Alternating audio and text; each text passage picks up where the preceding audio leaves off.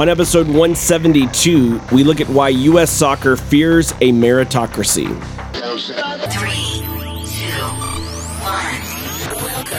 Welcome to Soccer Works with Daniel Workman, where we take a look at how soccer works in the U.S. and around the world.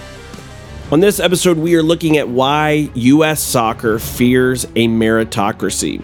The reason why the Federation doesn't want a merit based system, structure, setup is because those who are in charge and those who have been empowered to speak on behalf of those who are in charge, i.e., the American soccer media, they have their power, they have their access, they have their influence, they have access to money and wealth through the game, leveraging their positions in the game, etc.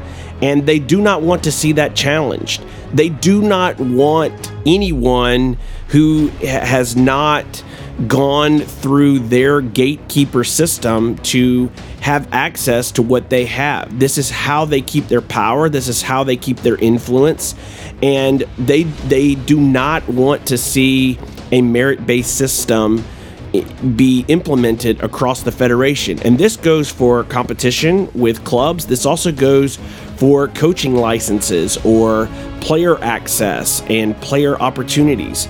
Uh, no matter what area you, you look at within the federation, meritocracy is functionally frowned upon. They may give lip service to the idea of this being a good idea, but when you look at the actions, the actions say that they fear merit based systems. Thanks for listening. Until next time.